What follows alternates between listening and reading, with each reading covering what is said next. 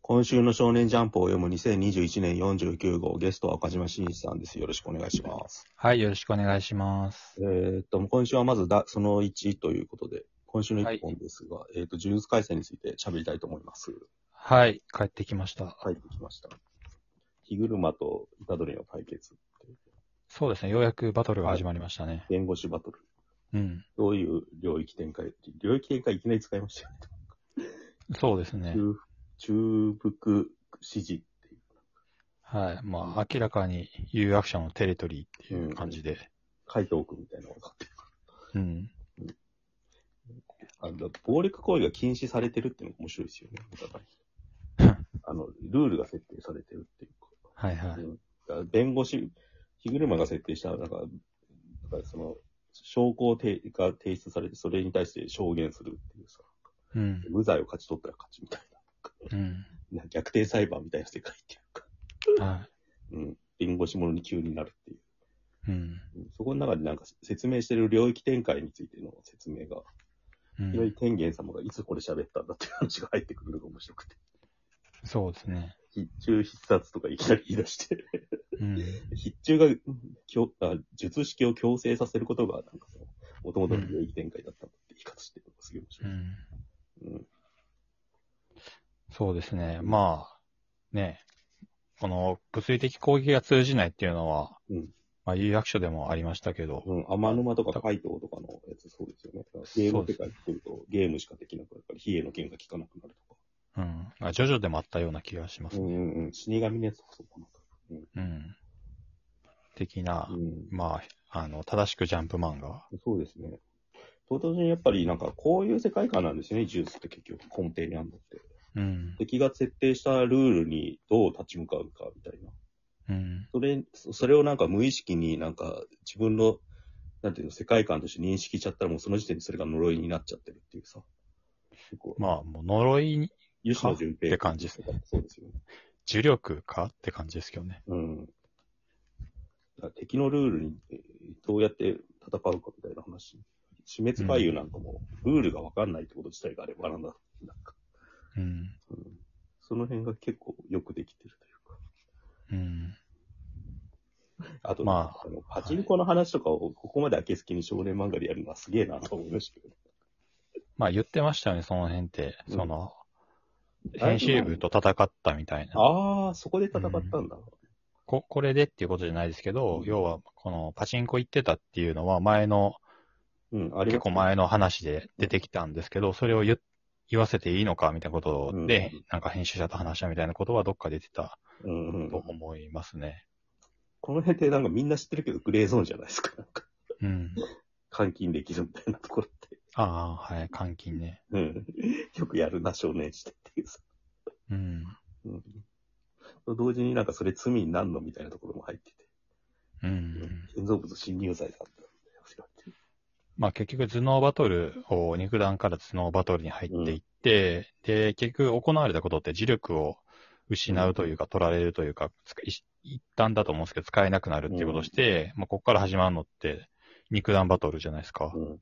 まあまたもう一回別のいろんな罪があると思うから、ほんほんほんもう一回その領域展開されて、うん。何回も裁判するっていうことで弱体化していくとか、あるいは命を奪うとかっていう展開にするのかもしれないですけど、うん。とりあえず一旦肉弾バトル、いわゆるゴリラ回戦あは。になってるんで、結局は。ハンマーでぶったたくっていう。はい。で、まあ、虎杖フィジカルが強いから、うん。このままもう一回領域展開とかしないんであれば、まうんあ、日車も多分負けますよね。ジュースがね、連打入ってる理由それだけだったら対等だもんな、勝負としては確かそうですね。に。うん。それ面白いな。うんそうですね。まあ、虫よりし変だなっていう感じがしてますねあー。うん、なるほど。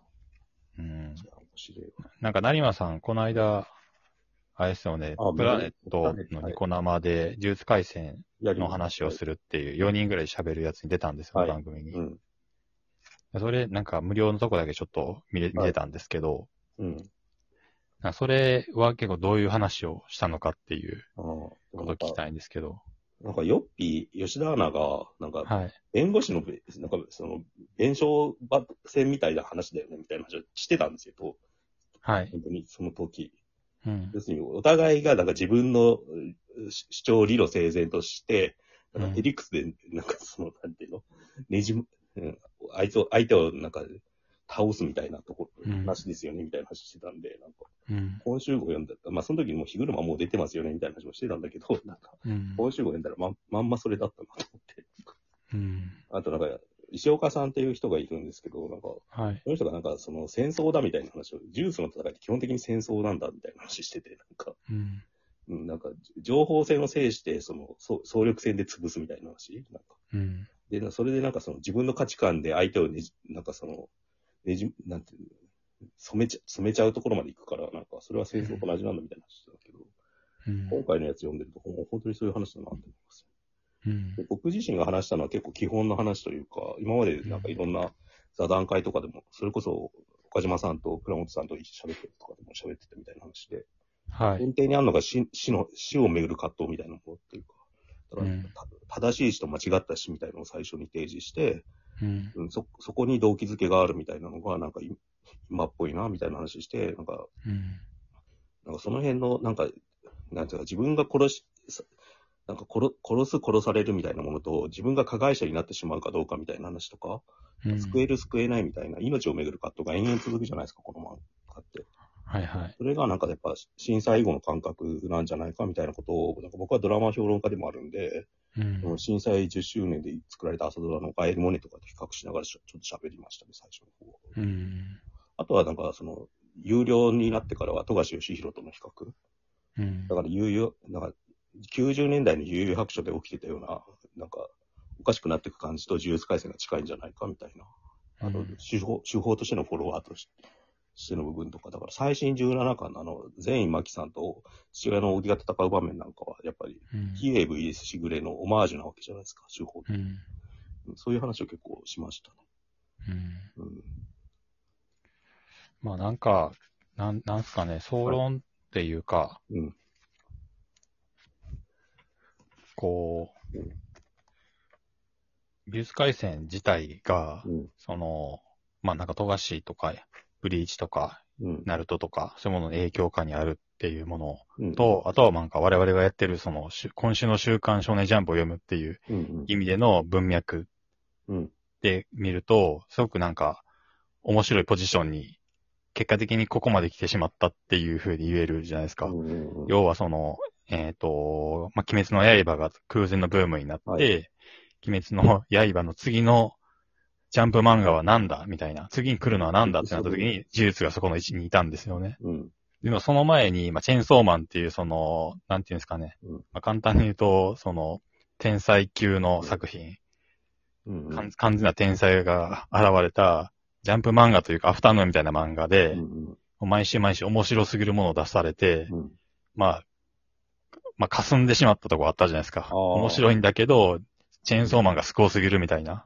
だこなんか、ヒロアカとやっぱ、呪術はしんどい位置に追い込まれたと思いますよ。なんか、あの、そチェれによってーンソーマンと出会ったことによって覚醒した部分もあるんだけど、うん。なんか、うん、結構ルールが変わっちゃった感があるんだよな、あそこで。だから、2020。まあ、その、天才に当てられたっていう感じがすごいしたんですよね。その影響を受けざるを得ないっていんだう。から多分、じゃあ大友克洋とか出た時ってこんな感じだったんだろうなと思いますよ。うん。で、チェーンソーマンが風のように描き切って、とりあえず第一部完つって、本誌はもういい、もういいっていう感じじゃないかもしれないですけど、ジャンププラスにするみたいな感じで終わっていって、で、残された呪術に一心の、その、うん。はい。期待というか、視線が寄せられるようになって、うん。で、アニメがあって、ブーストかかって、単行本売れまくって、みたいな、こう、経緯があって、今に至るみたいな。うん。うん。そう、なんか結構、めちゃめちゃ期待感が高くて、で、12月に映画もあるし、うん。うん。なんか、すごいその時代の、 なんか、流れに、こう、翻弄されているところがあるというか。なんか状況なんですよね。だから、その、呪術廻戦っていう漫画自体が、その、今のジャンプだったりとか、うん。ななんかその、コロナ禍の現在だったりっていったうん時代の空気みたいに全部吸い上げちゃってる、吸い込んじゃってて、よくも悪くもというか、その毒に多分、あと、角谷先生相当やられちゃってるって思うんですよ。それがなん17か巻ぐらいはやばかったんだけど、なんかなんていうんですかね、すごいオリジナリティがあるっていう作家ではなかったから、そこにとんでもないオリジナリティのある藤本達樹っていう作家が現れたことでう、んこう、こう、グラングラン揺れてしまって、うん。でも、そもそも面白い漫画描く人だから、うんいかにそこに戻っていけるかっていう。うん。うん。で、やっぱりまだ最初の方は誰でもコピーだと思うんですけど、うん。うん。で、これからはやっぱりなんか、どこまでその、この人自身の面白さ、面白い作品が出ていくのかっていうとこの過渡期なんだろうなっていう気が。あ、ずずーっと過渡期ですよね。だから、こんなに映画ランクインしない漫画ないし、なんか、うん。それが多大分だから大ヒットしてるっていうのもおかしいし。いうん。や、多分だから、呪術廻戦がジャンプの今一番象徴してるし、なんか、週刊で読む意味が一番ある漫画なんじゃないかなとは思います。中、中間、週刊連載で。ああ、週刊連毎載。週おかしいから、なんか、うんうん。パッとしない時も面白いじゃないですか、なんか。今日今週どうしたのかなみたいな感じの時もあるし。うん。うん。当たるとめっちゃでかいし。うん。あの、うん、連載で読むんだ、そこで、だからプラネットのやつもやっぱ連載で読むのが一番面白いって話はしました、一応。うんうん。今現在追いかけてるのが面白いから、もしかしたら全部終わった時に読んだら、あ、うんなんかこんなもんだったね、みたいな話になるかもしれないけど、現時点では一番面白いっていう話をして。